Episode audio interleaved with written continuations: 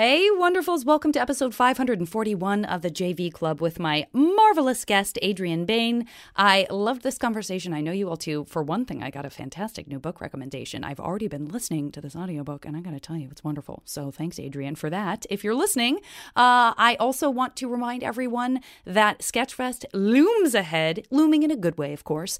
And there are so many shows for you to check out. I am very, very lucky and honored to be a part of several of them. So you can go to sfsketchfest.com. You can search by performer name. You can look for Max Fun podcasts. There are a lot.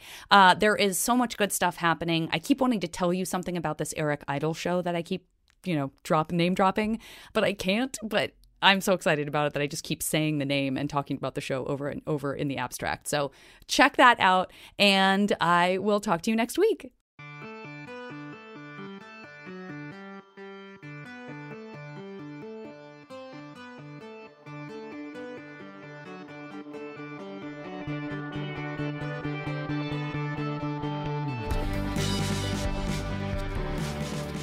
The only thing that I regret is people not getting the chance to hear you say that your apartment was 16% audio equipment and that we're still having problems. To catch up the listener, I am a podcast creator and have limited knowledge on how microphones work.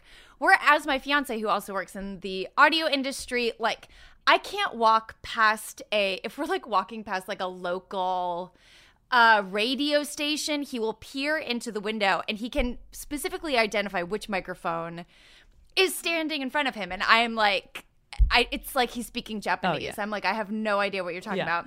He is not here to assist me right now. I just know how to push the on button. So, but we're here.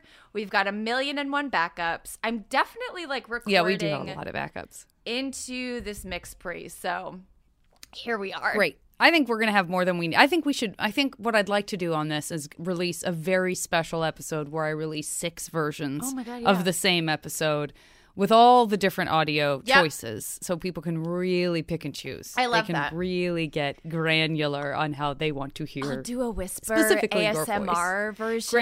Great. I'll do it all. Great. We can do it all. Great. Once the mic is on, I know what to do, but good God. Okay. This is great. We're going to be fine. I couldn't be less worried. The only thing I'm worried about at this point is how cold my feet are going to get. And I'm saying that as a person in Los Angeles, where winter is extremely pleasant. I have terrible circulation. Oh. Adrien, I want you to know that I am wearing the Halloween costume that my partner got me. That I couldn't wear on Halloween. Oh my God, it's a little raccoon. Because it was hot. It was a hot Halloween, and this thing is so warm that it. And I am wearing a t-shirt and a sweatshirt and leggings underneath this. That is how cold I got. Wow. I mean, that's super sad. And you're on the East Coast and you look like you are living in a reasonable environment where you are not wearing a furry outfit. I definitely run cold, but I am from upstate New York, so I know what winter is. I know what it's like to have 3 feet of snow for 6 months, emotionally speaking. Yeah. Ooh. February lasts for about 18 months, if we're real, in New York. You're oh my God, it's the shortest month and it'll never end. Yeah. So I definitely have gotten, I don't know. I personally hate, let me think about this.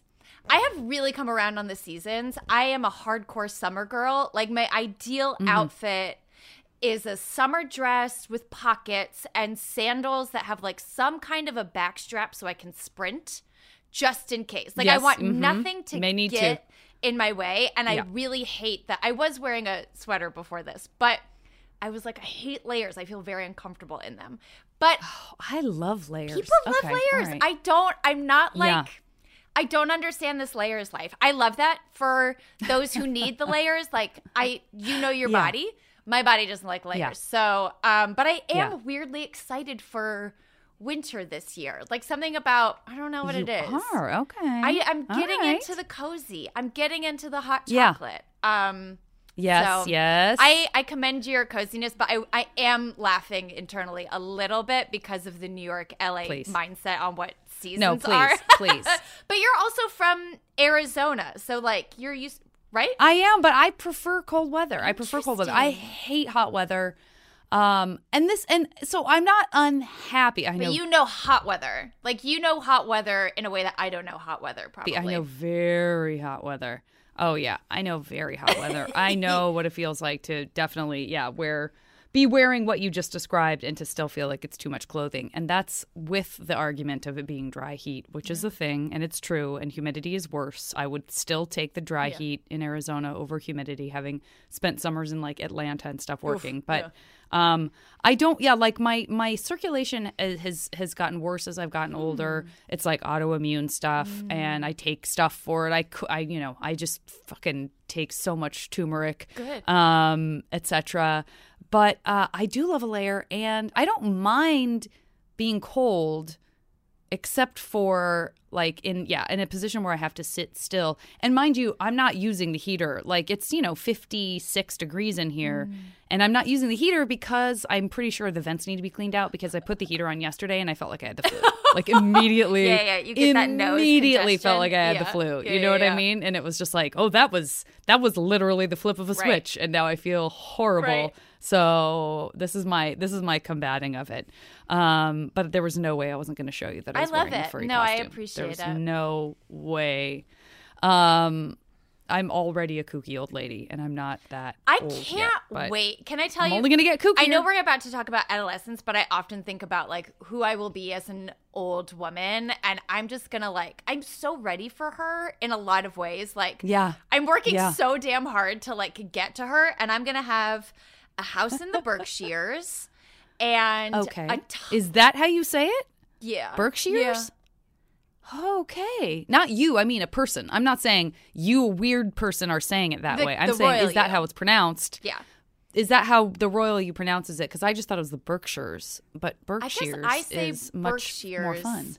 And I grew up 15-20 minute drive from them, Berkshires. And I'm sure you're right. I don't think. I'm trying. It's one of those when you ask how you say it, sure, I'm good. Berkshires. That's all I've heard. I think I say Berkshires mostly from people on the West Coast. No, now I can't remember how I say it. I think. I think I say the Berkshire. Oh God, nope. It's just it's lost. It's gone. It'll come out organically. But I want to live in the Berkshires. There we go. Berkshires. Okay. That's how I think. That's how at least the upstate New Yorkers say it. Great. Then they're right. I want a big garden, and I want minimum 3 corgis, and I want to just study French and philosophy all afternoon. So I'm just really I'm ready for her. That sounds great. It does sound. I mean, Nielsen, you want to when you introduce corgis, I'm going to go to the royal family. You know, I am. I'm immediately going to think about the garden of some queen. Or other, possibly Queen Elizabeth, since that's most prominently featured on the crown. Yeah, that's her. Corgis are her jam. And also, there's just a lot of really cute pictures and videos of corgi mixes out there where it's like the bulldog, but with corgi legs. Put corgi legs on any dog, and it's just very charming. Laughable. I grew up with corgis, and my dad has 2 corgis right now, so I'm they're all I want. They're all I want. I love them. Yeah. Anytime I see them in Brooklyn, I'm like, oh, it's a 1 corgi day. That's how much. It's at least a 1 corgi. Sometimes day. I've gotten up to 3. I've gotten up to seeing 3 corgis in Brooklyn, and I'm like, this is truly the best day ever. Is it likely that the 3 Berkshires? Is it likely that the 3 corgis will all be of a set, or are you saying that you might see a single corgi, another different single corgi, and another different single corgi? Because I feel like I do see corgis in pairs often. Oh, that's a great question. All, My dad bought twins. They were the only 2 that survived in the litter, and he was like, "Well, I can't." Oh, they really were just twins. Yeah, he was like, "I can't split them up." So I love that they're a little feral, but they're really sweet. They were really intense when they were babies, and now they're 2 years old. So they're they're in their teenage years. They're I'm angsty, but I'm not as hyper. And I think I haven't thought that far. I haven't thought that far ahead, but I would definitely procure them over a long period of time because they live for our first dog Ginger. She was about 15 when she passed on. Yeah. So they're around for a minute. It's a good age. Yeah. Are they ones, this is a bad question to ask someone who loves them because it's like inviting controversy, but are they, they're not like King Charles Spaniels or animals, like the dogs or like French bulldogs where they've been bred into having a ton of health problems. I feel like I don't hear that about corgis, but I definitely hear it about Frenchies. Like people who get Frenchies are like, oh no, they can't breathe at all. Like, whoops. It's not people's fault. They love them, but that is how they're bred. You're totally right. I think that corgis are pretty inbred. I know Ginger, she's going to be the unofficial character of the show right now. But she was a huge part of my teenage years. Like, she really got her when I was like 15. And I had long believed that I was a cat person. We had two cats when I was growing up. And I was the most angsty human on the day that we got Ginger. I was like 15. It was a Sunday morning. And my family then would like have breakfast and like together. And my dad was like, hey, we're going to go on a little adventure after breakfast. And I was like, ugh, I don't want to go anywhere. I want to play The Sims or I want to talk to my boyfriend on AIM. Like, I'm not going anywhere. But then they corralled me into the car and I have two younger sisters. And so we're in this like old shaky, like evergreen minivan. And we're driving and it's wintertime and it's snowing out. And I'm like, what aren't we doing? Like I'm surprised the muscles in the back of my eyes still work given how much I eye rolled. Do you know what I mean? I do know. And I bickered with my mom that morning because my mom and I really were like, opposites when I was not about my mom when I was a teenager, and I apologize every time I see her now because I love my mom. So we fought about something, and it's like close to Christmas time, and we're driving, and all of a sudden my mom, who's in the passenger seat, just Mary Poppins these three Christmas gifts. Like, I don't know where they were. Like, I didn't see her bring them into the car, and she gives one to me, my middle sister Regina, my youngest sister Jessica, kind of at random.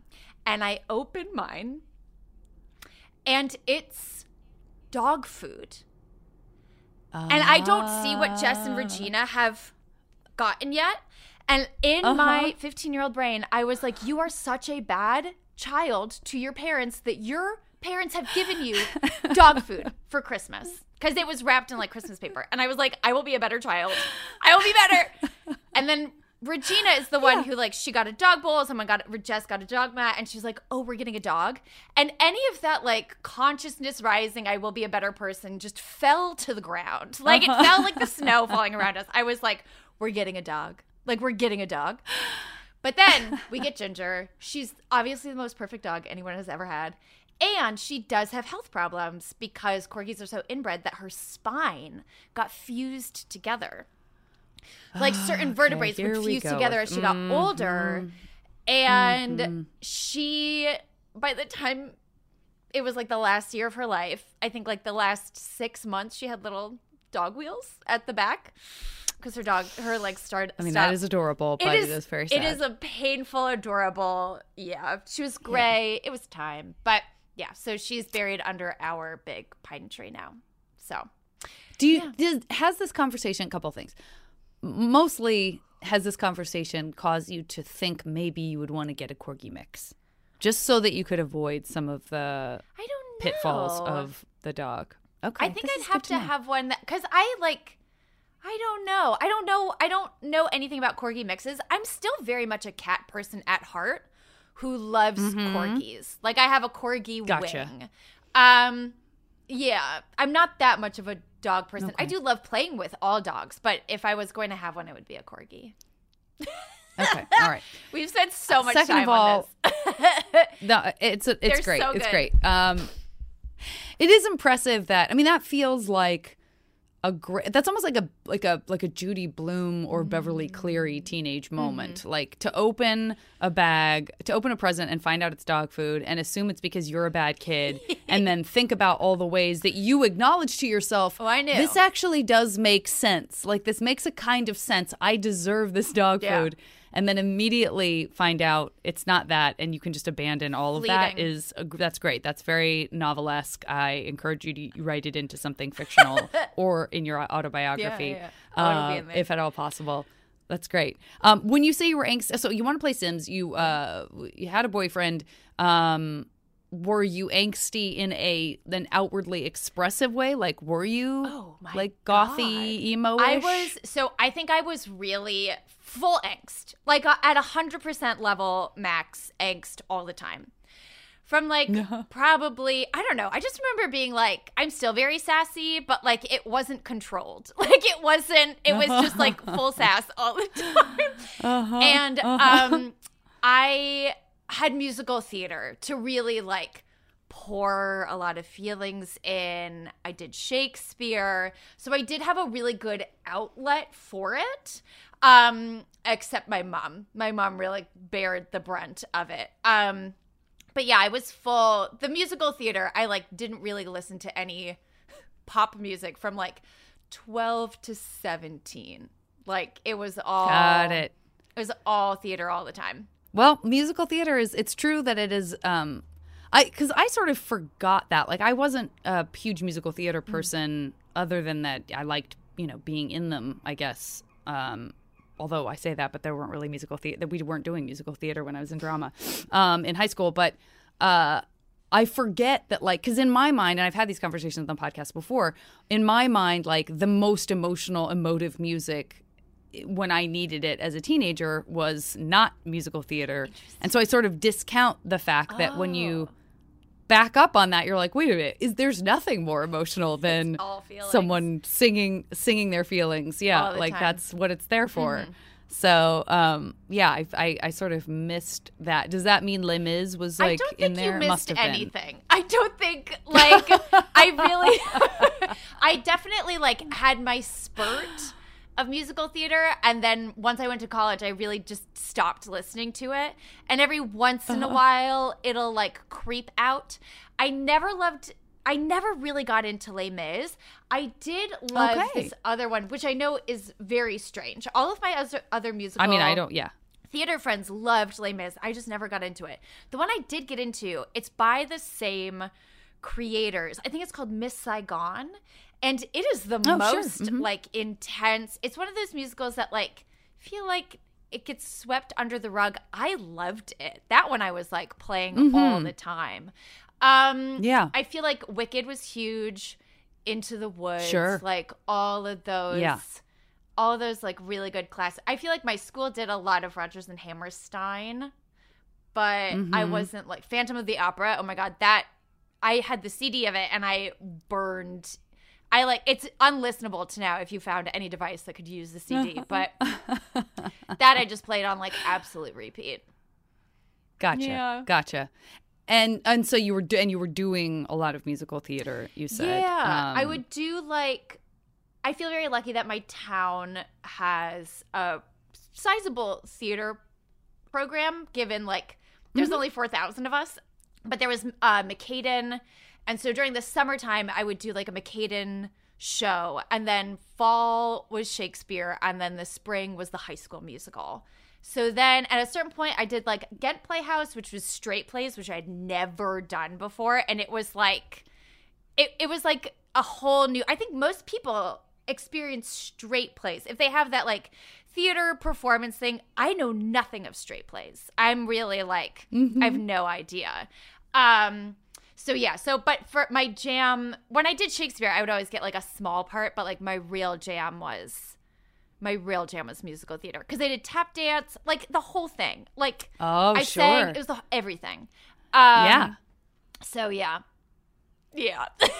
Okay. And who were you dating in high school? All of my men. My dad said I would get the lead and I would date whoever was. My dad says I have a leading man complex, which truly has not gone away. And my fiance is an ex-actor as well. He went to college for straight acting. And yeah, I for sure. So yeah, that's who I was dating, was whichever dude was. But this is somebody who, but he's now more behind the scenes. Yeah. Your current fiance. He was like... We both are have the host ability. He hosts a lot of his shows too. You can check out The Rumor, Family Goes, Midnight Disease, wherever you get your podcasts. Sorry. Shameless plug. You can cut that. Great. No, do it. Plug it up. Absolutely. So we both one thing I really love. So I went throughout all of high school playing all of these characters, and by the time college came around, I didn't want to do theater because I felt like I had immersed myself in so many characters that I actually didn't know who I was. I didn't know what my organic personality was without this chameleon changing into somebody else. And it took a long time to fall down the writerly podcast road that I am on now. And although I love hosting, I would say that my the muscle I always want to be honing is my writing one. And I'm kind of confused by my own evolution as why it took me to be 25 to realize that that was actually the thing. I don't know. That's a therapy session. I'll invoice you for a therapy session. Oh, you're going to invoice me. You're going to invoice me. This is unusual. Yeah. My therapist is out of town for a few weeks, so. But you're invoicing me, so you're the one getting paid by me. Oh, no, you'll invoice me. That's what I meant to say. You'll invoice me. I understand. That's what I meant. Sorry. I was very tickled and taken with the idea that somehow I would pay you for you to work through this stuff. No, I couldn't that even. That would be amazing. Trust me, it was worth every penny. My problems are so interesting that you're going to want to pay for it. No, sorry. Other way around. It kind of made sense to me. So I love this leading man complex. That's very funny. I mean, I guess if that implies that you were the leading lady, you were getting the leads in the musicals. If you're dating the leading man, for the most part, I was. Because what is he gonna slum and date the stepsister in Into the Woods? Date an underling? Exactly. No. It was mostly the musicals where I was Annie Oakley. I was what's the lady from Oklahoma? Whatever the lead girl is. I don't think I've ever seen Oklahoma. Lonnie, something like that. Listeners are going to be I know the name. Why didn't you remember the name? Yeah. Usually, I would be some kind of a lead, and I'd be dating whoever I was actually dating in the musical. Do you think was that something where and maybe you know the answer to this definitively, but would that have been something that other kids around you would have been here we go. Adrien's dating. I mean, now she's dating this guy. Surprise, surprise. That's really funny. I don't think so. I don't think I hung out with kids who were that perceptive. And I wasn't that perspective. We were all just very into our own stuff in the way that you are, and my school was very whatever about dating. There wasn't a lot of people got together and broke up all the time. We always talked about I don't know if we can go into these areas, but I found that my school and the kids I hung out with were very sexually progressive, and I don't want to sexualize teens in any way, but I know I was able to. I mean, most of them are having something happening totally these days, and everybody was just very chill. There wasn't a lot of slut shaming, is what I'm saying. On either gender, it was very much oh, I'm dating this person, I'm dating this person. What's the drama around it? But no, I don't think that they were very much oh God, here she goes again. Because the guy, my first leading man, I dated him for 3 years, and he was older than me. Oh, okay. So yeah, that's different. But he was still doing plays while I was still in high school. And then my senior year, I dumped him so I could date Ryan Nightingale, who was who's the guy. I was in Annie Get Your Gun. I was Annie Oakley, and he was whatever her love would become her husband in real life. Oh, it's embarrassing. I can't remember this name anymore. But your listeners are going to be like, it's this name, but whatever. They can, everybody, give yourself 5 points for knowing the thing that Adrien can't remember, and I certainly don't know. But so you are golden. I definitely do think that, like, the common denominator between a lot of the men that I've dated since high school, like, they're all leading, they all have the leading man energy. Like, they have the vibe, whether or not they actually did theater in school. So... yeah, I don't know. I don't know what it is, but it developed early and it's been consistent. Yeah. It's nothing to be intertwined. And my fiance definitely has leading man energy, which I love. I will check out his podcast. Like, I need to pick up on this. You would love it. You would love it. But we're both like reformed actors. Like we like the thing that I was like the thing I was nervous about in high school is like, if I take this seriously, like you have to deal with, I'm sure this is, I don't know if this is going to hit close to the nerve, but like you just have to deal with so much ego. Like you have to deal with so many other people's egos. And even as a teen, I was like, I don't want to deal with other teen egos. I definitely don't want to do it like as an adult. I feel like we're both a little reformed in that sense of, but what I love about podcasting is like so many musical theater people.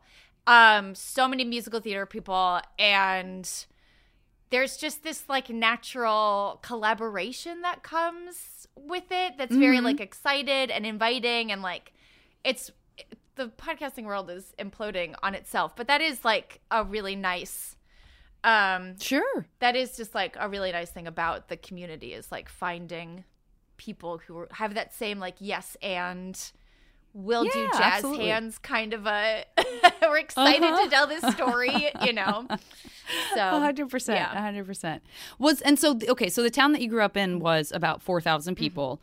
The high school was it a public high school? Public high school, graduated in a class of 99. Like teeny tiny, you know. Yeah.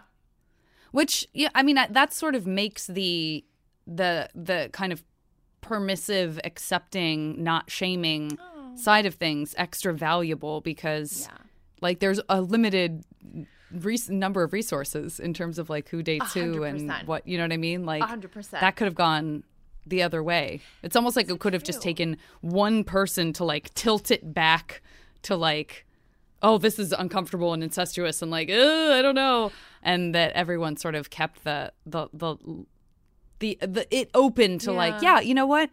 We might all kind of date each other.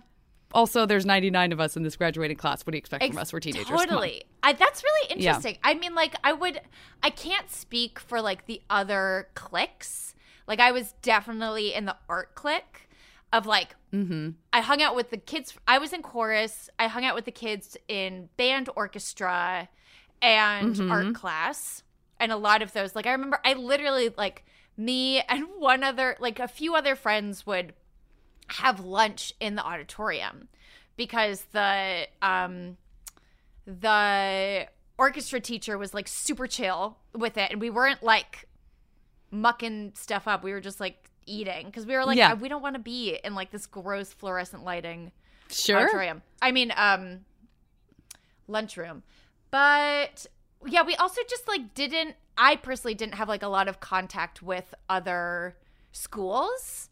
So it was kind of like, this is it, you know? And like, we better all play we nice. We gotta make this work. You know, so I would just say that like my little community was very like, we're all gonna date each other and it's whatever.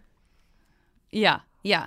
Good for them. I love this little community. I still love them. Maybe I'll move there. I actually really have like a sizable amount of friends, or I'm in like good contact with people from high school more than college, which is kind of surprising, but I think that happens. It's I think that's true for me in some ways too, especially because I switched schools, which everyone who listens to the podcast regularly knows, but when you leave one school for the other, you kind of don't belong to either, except for just like, you know, a friend here or there. But like, I'm not a person that, and I probably and because I haven't, like, I don't think I deserve to be, and I'm being neglected, but like, I'm not a person that gets invited to any like everybody's getting back together for blah, blah, blah for college. But for high school, definitely I'm like still close to and in touch with people. So interesting. But it's interesting that you had the experience. You went to the same college the whole time and you still sort of feel closer to high schools. Yeah. Yeah, I don't know what it is. That's interesting. Yeah. There's nothing. Hey, there's nothing wrong with us. There's nothing wrong. There's nothing wrong with it. I have friends. Nothing wrong with it. I could keep friends. We have. I just feel like I feel like honestly, this might be like a little bit of it. Is I feel like the cost benefit of your high school friends is more intense than your college friends because you've invested way more. Like I know all of my friends from high school's parents and their siblings and like. Even if, and I'm not saying this about like any of them specifically, but I've had thoughts where I'm like, would I be friends with this person if I met them today when I was 33? And sometimes it's like, I don't know. But because I have 15, 20 plus, like my oldest friend, I was like 4 years old, you know, like I'm not going to give up on that relationship. So, and I feel like with college, yes, it's 4 very intense years, but it's not, I don't know. I feel like the tether isn't, it's actually not as strong maybe. And I'm just speaking from my own personal experience, but you haven't put in that same level of investment and you're kind of like figuring out what your career is. You don't, like I don't have any personal attachment to like the town that I went to school in. So there's not a reason for like all of us to get back together if we are, like we all live in New York because I went to school in Westchester. So everyone just moved south. Right. But I don't know. I think because you all do end up in your own little careers that if you don't make the real concerned effort, I don't know. Yeah. I'm curious about other people.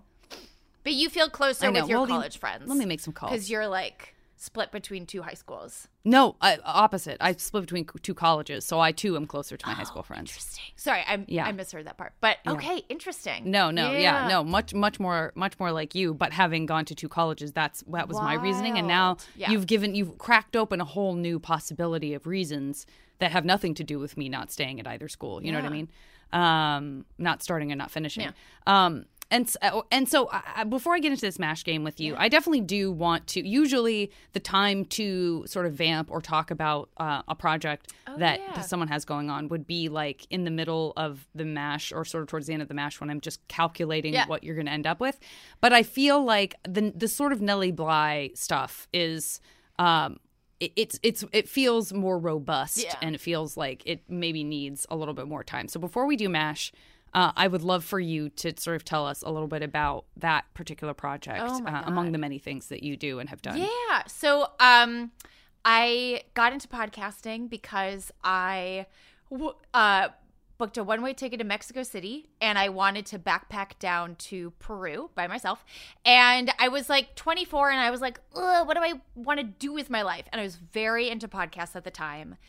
And I just remember looking down at my like cracked iPad and seeing that there was like a little garage band and being like, I think I could make a podcast. So cut to, which is a very original thought at the early aughts, like, or the tens, you know, like... So I, during the pandemic, so I started a travel podcast. The pandemic, you know, hindered a lot of travel. And I wanted to do a story about how could I tell, the thing that I really resonate with travel is the emotional journey that you go through. Because you go anywhere and you, even if you go for a day, a year, you do come back a little different because your brain is like, oh shit, there's so much out there that I'm never gonna know. Yeah. And you meet people you would never meet. And your brain just goes a little like hog wild of like, oh my God, the world is huge. The universe is huge. I am tiny and insignificant. I love that feeling that I am constantly craving. So I was reminded of this one story about 2 women who raced each other around the world in 1889.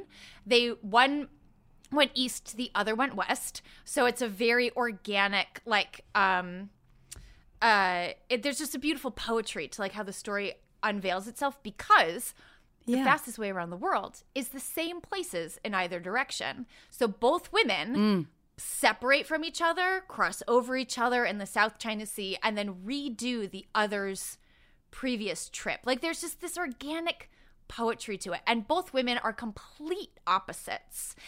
Nellie Bly, who a lot of people, if you all of the people I've spoken to who have like a journalism background, they know who Nellie Bly is. Most people don't really know about this story. The big story she does is her first – she was like hangering for – she was like really trying to get a job in New York. And she bursts into the New York world one day because she got robbed. All of her life savings was gone. And she's like, I'm a really good reporter. I did great stuff in Pittsburgh. Like, someone fucking hire me. And so they're like, okay, we'll give you a trial run. How about you break yourself in and out of an insane asylum? And she's like, done. Like, she doesn't even hesitate. She's like, I'm there. So she pretends to go crazy, and her whole she gets into the insane asylum, and she, which I'm sure in the late 1800s, that's a lot. That is like you are going into a very scary place. It's a scary place. And she writes about it, like she's furtively like scribbling notes, because when she gets into the insane asylum, she just acts normal. But the doctors continue to treat her like she's crazy. And like every nurse is Nurse Ratchet. Like the food is like uneatable. She's like, even the tea was bad. Like, how do you fuck up tea? So she, because of that piece, she gets out of the insane asylum. Because of that piece, it blows the top hats off of everyone in New York, and they're like, who is this Nellie Bly lady? And female journalists were not a thing back then. Like, female writers wrote about, like, dresses and balls and, like, cranberry recipes. And Nellie was like, I don't want any of that shit. Like, so she becomes this, like, very famous, like, New York local famous journalist by going undercover, and people are like, oh my god, a woman is doing this. So, and she's like, yeah, we have the same exact capabilities as like men do. So after like 2-ish years, she is super tired, and she's like, I want a vacation. And she comes up with this idea to go around the world in under 80 days based off of Jules Verne book. And her editors wait a year to approve it. And then they give her 56 hours to get ready and head to London on a steamship. And she carries one gripsack. She has no male companion, and she only speaks English. So the day that Nellie Bly leaves New York Harbor, the editor of Cosmopolitan magazine, what we know is like 90-calorie cocktails and like the best blowjob tips, like all of that. Quizzes about, exactly. Used to be like a literary magazine. And the editor of the Cosmopolitan magazine reads about this like obvious publicity stunt, but this woman is going around the world and she's doing it alone. And he's like, I have my own woman. It's like a binders filled with women kind of a moment. Right. So he plucks his literary editor, Elizabeth Bisland, out of bed. And Elizabeth Bisland is the antithesis of Nellie Bly. And she is from the South. She's a poet at heart. Like, she's just a very, like, sultry kind of, like, I like being surrounded by all of my books and my fountain pens. Like, but she's also a writer. Like, she loves the craft of writing. And she does not want to go anywhere. She's like, I have a tea party the next day. I can't go around the world. And so her editor basically like bribes her. He's like, you're fired if you don't go around the world. Like, that's the craziest thing. That's the craziest sentence I think anyone's ever like said to each other. So Elizabeth Bisland, who has no travel, who has limited travel sensibilities, has 6 hours to get her shit together to head west to San Francisco. It's like a reality show. It's got to be a TV series. She heads west to San Francisco, and the race ensues. So I have broken up that whole odyssey because it's like 16 episodes long. Like, it takes a long time to go around the world, whether you're writing about it or just doing it. Sure. So the series is broken up based on like what is happening each week. Because I don't want the listener to I don't want like Nellie to be ahead of Les. Like they're both every week. Yep, that makes sense. Experiencing the same things. And sometimes it's just a Nellie episode. Sometimes it's a Les episode. And then in the middle, there's a lot happening for both of them. Because a lot of the times, like they might just be sitting on a steamship. Well, sure. For a long time. And I'm that's like such a huge part of that travel. Big time. So no flights, no Google Maps, limited vaccines. God, neither women have rights. Like it's crazy. And they both did it. Yeah. And they both did it. And what's wild is like the thing that attracted me to this story is their emotional journey about being a solo woman out in the world. And it so mirrors my own experiences, even 135 years later. And so I embed a lot of my own, this is what I think that they would be feeling right now. Because I know what it's like to like feel really homesick in a beautiful place, to get like an unwarranted marriage proposal. Like I know that whole vibe. So I love them so much. I love them so much. So that's why I'm very excited to listen to this. Most recent audio adventure has been. And what's it called? Just to put a fine point on it, so everyone can check it out. It's called A Race Around the World. Based on the true story of Nellie Bly and Elizabeth Bisland, and it is out. The race is on, and I have like 2 more weeks of putting out episodes. So yeah, but then you can just binge it all.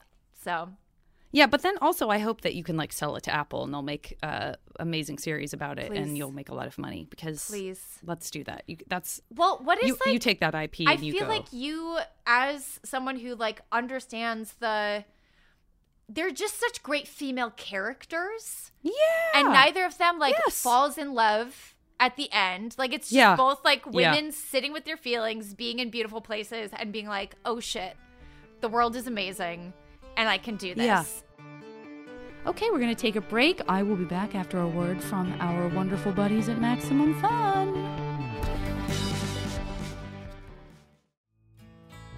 Hello, sleepyheads. Sleeping with Celebrities is your podcast pillow pal. We talk to remarkable people about unremarkable topics, all to help you slow down your brain and drift off to sleep. For instance, we have the remarkable Neil Gaiman. I'd always had a vague interest in life, culture, food preparation. Sleeping with Celebrities, hosted by me, John Moe, on MaximumFun.org or wherever you get your podcasts. Night-night. Somewhere in an alternate universe where Hollywood is smarter. And the Emmy nominees for Outstanding Comedy Series are Jet Pacula, Airport Marriott, Thrupple, Dear America, We've Seen You Naked, and Allah in the Family. In our stupid universe, you can't see any of these shows, but you can listen to them on Dead Pilot Society, the podcast that brings you hilarious comedy pilots that the networks and streamers bought but never made. Journey to the alternate television universe of Dead Pilot Society on MaximumFun.org. All right, let's do this MASH. Let's do this MASH. I'm so excited for this. Yeah, this is okay. And if there are categories that I don't touch on that you feel a hankering to, like, you know, tell me if there's something. I mean, we're talking about travel. Obviously, it feels right to start with a travel question where you're going to give me your 3 answers. So let's do 3 places. This is a little complicated. I've done this maybe only once or twice before, but I really love hearing people's answers. But it, again, is complicated. Yeah. But give me like a triangle or like a trio of places that make sense to go for the same one trip that you get to spend like a week. Let's give you a week to 2 weeks tops. And you give me a trio of places that it makes sense to go in some way they're in proximity to each other, and give me 3 sets of 3. Do you know what I mean? So it's going to be 3 trips total. Each trip that you give me, of which you will end up with one, will have 3 cities or towns in them, or like, you know, landmarks or something.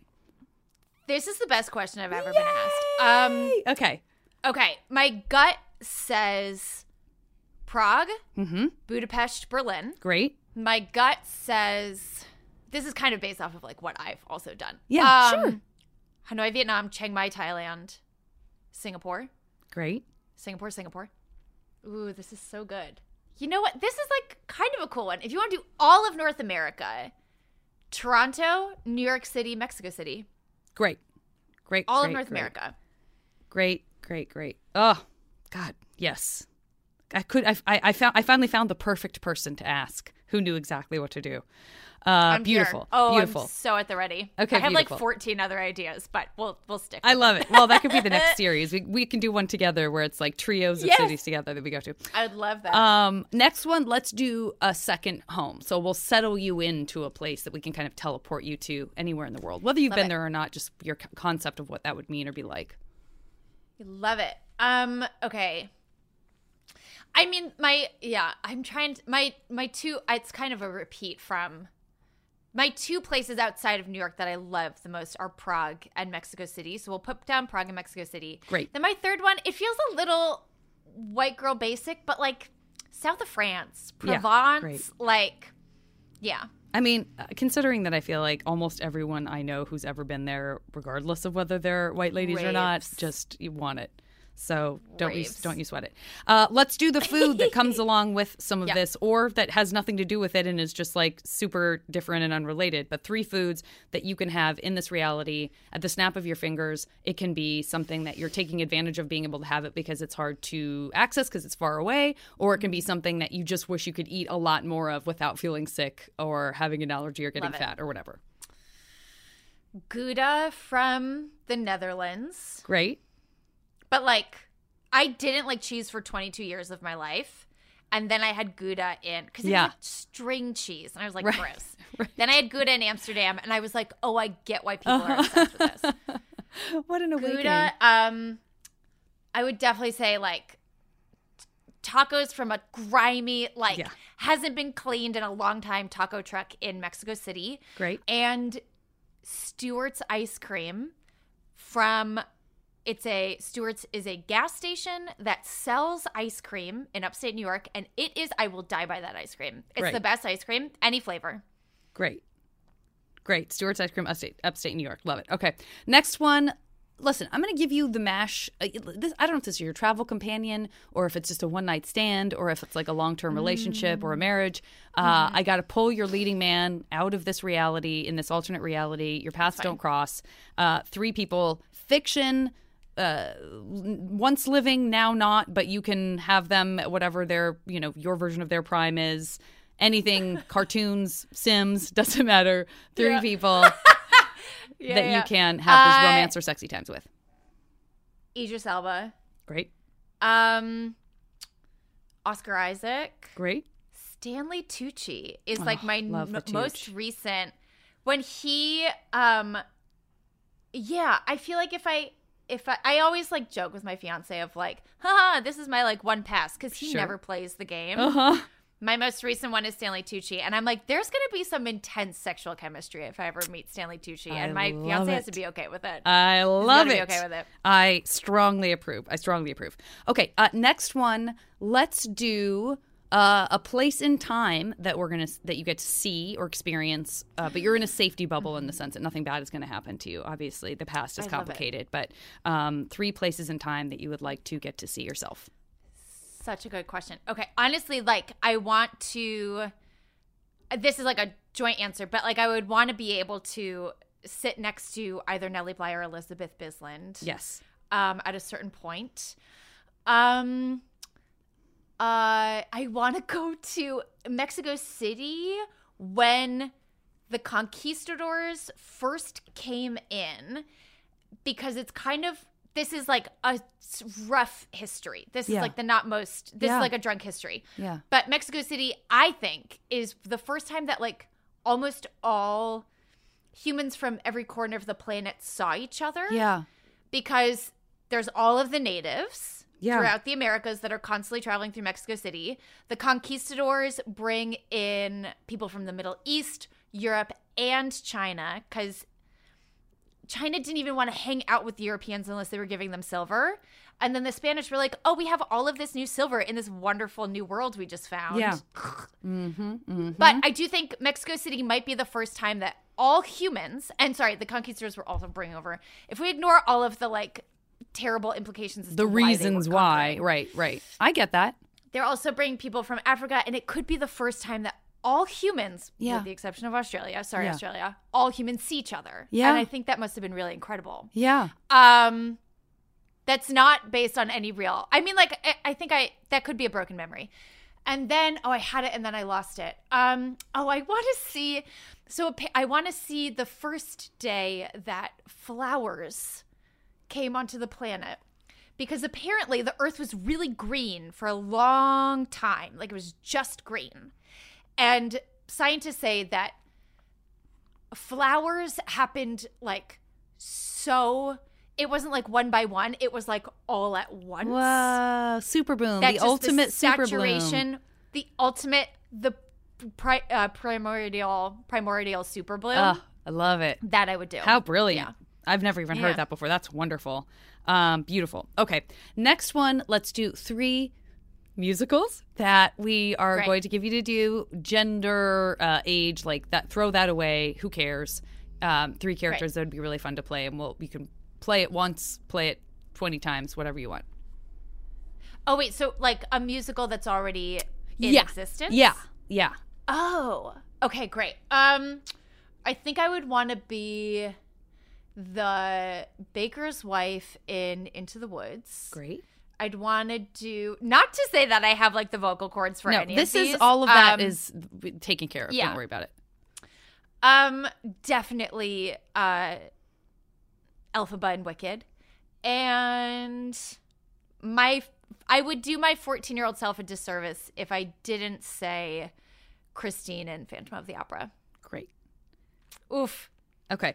Now, when I said that and you were like, oh, wait, like you thought that the question was going somewhere else. And then you were like, oh, existing musicals. Does that mean that you feel comfortable creating 3 new musicals for me about certain things? I have done a little bit of prep for that one because I was like, that's such a good question. Please. Okay. I definitely want to hear it. Okay. So this is based a little bit off of like true story, but apparently I would want to do Mongolia the musical because Genghis Khan, if we also just ignore all of the pillage and destruction that he did, the way that his army was very like multifaceted and multi-religious, and like basically if he just paid his taxes, he didn't really care about like where you're from or who you believed in. But the way he transmitted news was through song. So someone would create some kind of lyrical news, and then it would be transported through his army. Amazing. Because you're less likely to, you're going to accurately remember song better than just like a boring old fact. Wow. So that would be one. That's amazing. Okay. I'm also going to say, just because I have to, I got to say Nellie Bly and Elizabeth Bisland. Absolutely. Like, that'd be an amazing musical. That'd be a great musical if anyone is out there. Yes. Let me see. And, okay, the best book I read this year is Bel Canto. It's an older book by Anne Patchett, and good God, it's the best book I've read all year, and I can't get over it. The premise is this huge, like, gala is about to honor somebody for his birthday. So the way that in somewhere Latin America. So it's this Japanese businessman. They're celebrating this Japanese businessman's birthday in the vice president's house of somewhere Latin America. They bring this beautiful opera singer, his favorite opera singer. She sings a bunch of songs, and then the whole building gets taken hostage by local guerrilla fighters. Yeah. And so it's this like really intense standoff, but then like human nature. If you need a good book, Bel Canto. I cannot. I'm totally going to get it. I listen to audiobooks almost exclusively since I am like busy, crazy. Oh my God. So, but I will totally. My friend listened to the audiobook version and she was like, it's incredible. Okay, so, great. Those are my 3. I'm pulling it up right now so I don't forget. Okay, great. Bel.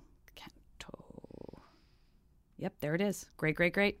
Okay. So and then final category. Is there anything I've missed? I was going to lean into the, like, you get to collaborate with someone living or dead. But if there's another category that sounds better. Great. Okay. All right. Because I would love to hear who you get to make a thing with. Who I would get to make a thing with. Like, oh, my God.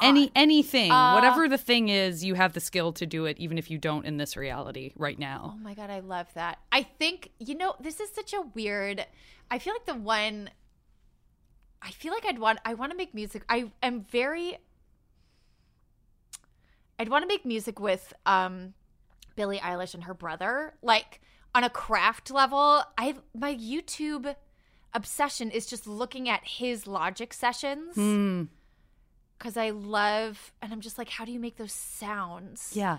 Because I think they make really cool sounds together. And he uses cool sounds from the pre-existing world and I love it. Mutes them into other things. I love it. So I would want to make songs with them. I feel like I'd want to make a movie about Nellie Bly and Elizabeth Bisland, but it would be with Baz Luhrmann. Great. And one more. Great. I would want to write a travel book and have Bill Bryson edit it. Great. Because he's amazing. All of those start with B, except for Billie Eilish's brother. But the word B is, the letter B is in brother. So good work. That's neither here nor there. Just something I noticed as I was writing it down. My last name's Behn, so I'm all about it. Okay. All right. All united by the B. All united by the B. Give me a number between 1 and 9. 8. Great. Okay. I'm going to figure out your 100% guaranteed alternate universe match life. I can't. Wait. Please take this time. This is my favorite thing. I feel we comfortably know about A Race Around the World, but you've done so much other stuff. You can certainly revisit that, but please take this time also to point people in the direction of where to follow you, other stuff you've done, and all that good stuff. Yeah, so you can listen to my first 2 seasons of my travel podcast, Strangers Abroad, on Apple, Spotify, wherever you get your podcasts. You can also listen to A Race Around the World there. They're 2 separate feeds. And when I'm not hunched over my computer in a Pro Tools session, I do live storytelling in New York City, so you can follow my Instagram, Adrien Behn, or Strangers Abroad podcast to find out when that's happening. I haven't done it in a minute, but because I've been working on this show. So, but I know come January I want to start working on some kind of a solo show. And if you want to email me, you can email me at adrien.behn@gmail.com or strangersabroadpodcast@gmail.com. Wonderful. And I love MASH so hard. Like, it was my, like, the group that I'm, like, very close with, who I'm going to send this episode to once it comes out, I have a very strong group of girlfriends from middle school. And when I tell you that, like, 65% of our, like, 7th grade French class was mostly doing MASH. Like, that's an accurate number. Oh, that's so satisfying. So I'm very excited. So I can't wait to send this to the group chat. Oh, me neither.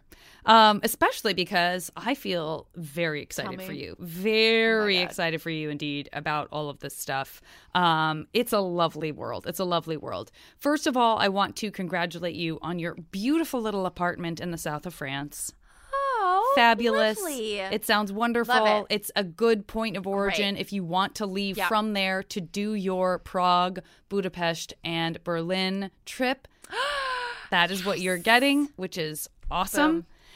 Now, that is in a very specific set of places, not terribly close to Mexico City, but I want you to know you can have your grimy Mexico City taco truck tacos wherever you are, whenever you want, for the best flavor and experience. Boom. I feel like I could eat all tacos all day, every day, and be totally fine.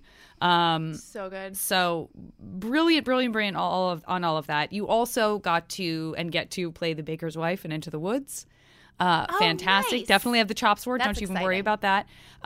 You get to make a musical out of Bel Canto, which is the thing we talked about the most of those things. I'm very excited. You get to have Bill Bryson edit your travel book, which just based on like where you're going here and where you have a home alone, we already know is going to be fabulous. But I want you to know that all of these different places where you definitely touched on Nellie and Elizabeth that didn't happen, don't worry, because you did get it in terms of places and time that you can go. So you actually get to be with each one of them on their journey at that place and time, which is perfect, right? I mean, that's the perfect of all the answers to get across the board on this MASH. I'm so excited that that one landed for you. So well done, Adrien. This was so much fun. I loved it. Oh my God. Wait, who's my lover? Oh my God, I forgot to tell you. It's Oscar Isaac. Yes! Nice. Thank you for reminding me. I got so excited about Nellie and Elizabeth, I forgot about Oscar. Oscar, I'm so sorry. He's honestly like to the side. No, it's fine. He would just be like a boy toy. I care way more about hanging out with Nellie and Liz. Okay, that's fantastic. Right. I guess that's how I must have felt since I just skipped right over him. Oscar, so sorry. No worries. Wonderful, wonderful. Adrien, thank you so much. Janet, thank you so much. Oh my God, what a pleasure and a joy. Everybody else, such a delight. Yay. And I'll talk to you next week on the podcast, everyone.